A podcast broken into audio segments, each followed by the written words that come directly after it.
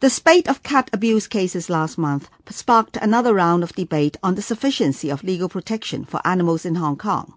In 2006, in response to public outcry against animal abuse reports, the government substantially increased the penalty for cruelty to animals from a fine of $5,000 and imprisonment of six months to a fine of $200,000 and imprisonment of three years.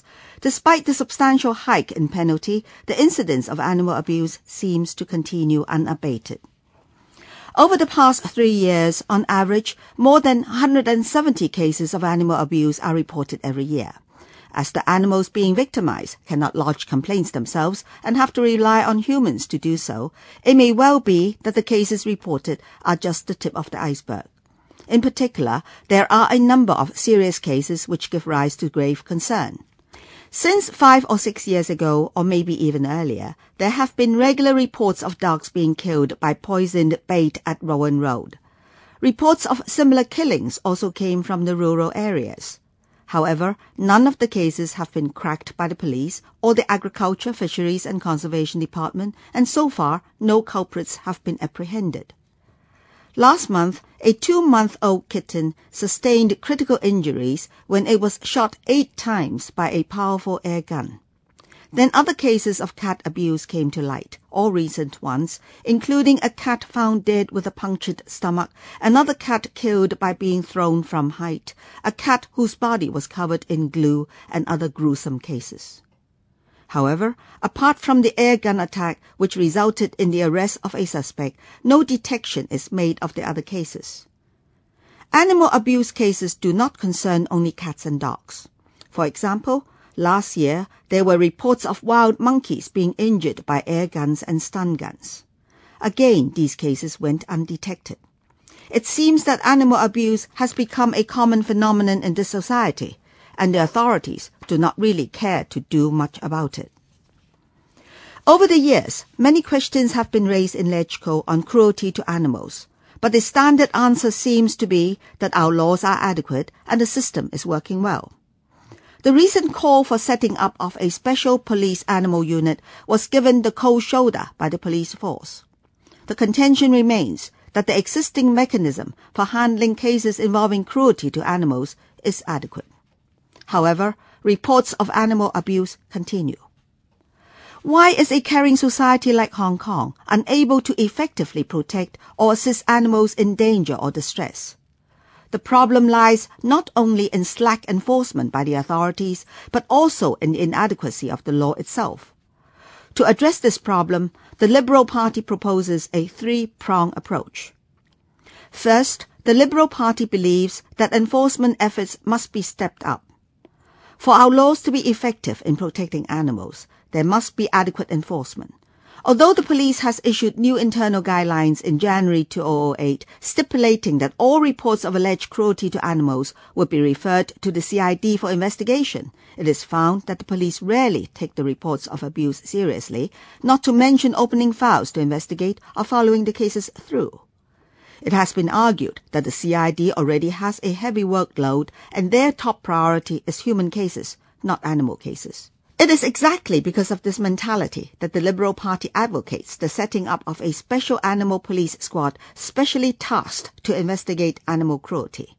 The squad will focus on animal abuse cases and be held accountable for such.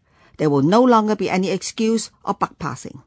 Further, such a squad will act as a deterrent and send a strong signal to society that we have zero tolerance for animal cruelty.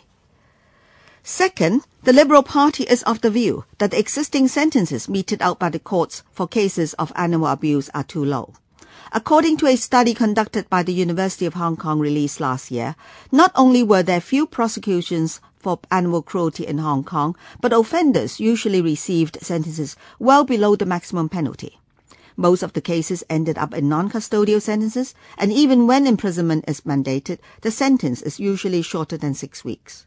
The average fine imposed is only about 1,200 Hong Kong dollars. To ensure that the sentence reflects the gravity of the offence and the social concern over animal cruelty, we asked the Department of Justice to closely monitor the cases and ask for review where the sentences seem too lenient. Better still, the DOJ should seek sentencing guidelines from the court to ensure that the sentences carry sufficient deterrent effect. Third, the Liberal Party believes that Hong Kong's animal protection laws ought to be amended. The current key legislation is the Prevention of Cruelty to Animals Ordinance, which is in fact pretty archaic. The legislation was enacted in 1935, but was based on a UK statute dating back to 1911. Under this ordinance, the definition of cruelty is not only outdated, but also confusing and inadequate. The reference to overriding, overdriving, overloading, and coarse fighting or baiting in the definition seems irrelevant in the context of modern Hong Kong, as we no longer have fighting dogs or cockfighting. Neither do we use animals for transport purposes. Further, malpractices such as leaving poisoned baits for dogs have difficulty fitting into the definition. The greatest complaint about the law is that enforcement agencies can only come in post as factum. An act of overt cruelty must have been committed before the police can take action. The animal must already be harmed before an offense is committed. This inability to take preventive action means that despite the law, animals remain unprotected from most kinds of harm. In this regard, our laws lags seriously behind many jurisdictions, both in the West as well as in Asia.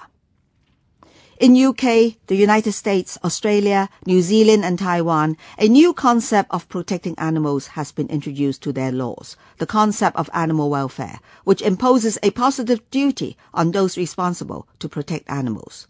In UK, the original 1911 legislation was replaced by the Animal Welfare Act 2006.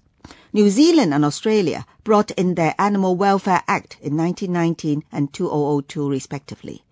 Closer to Hong Kong, Taiwan enacted the animal protection law for respecting the lives of animals and providing for their protection.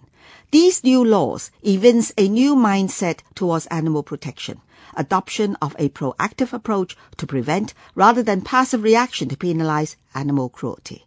It is high time that Hong Kong imports this new mindset into our animal protection legislation to catch up with international standards. Amendment to the law takes time, and we urge the administration to immediately carry out a review towards this end. Until this happens, we have to live with our present law. However, we urge the enforcement agencies to be more alert to reports of animal abuse and more vigilant in their investigations.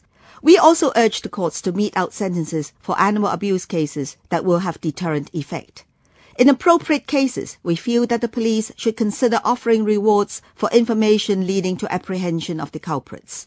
In both the Bowen Road dog poisoning case and the recent case of cat shooting, the Pets Rights Concern Unit of the Liberal Party has offered a small reward to anyone who could provide concrete clues to bring the culprits to justice. We are sure that rewards of this nature will be much more effective if offered by the police. The police.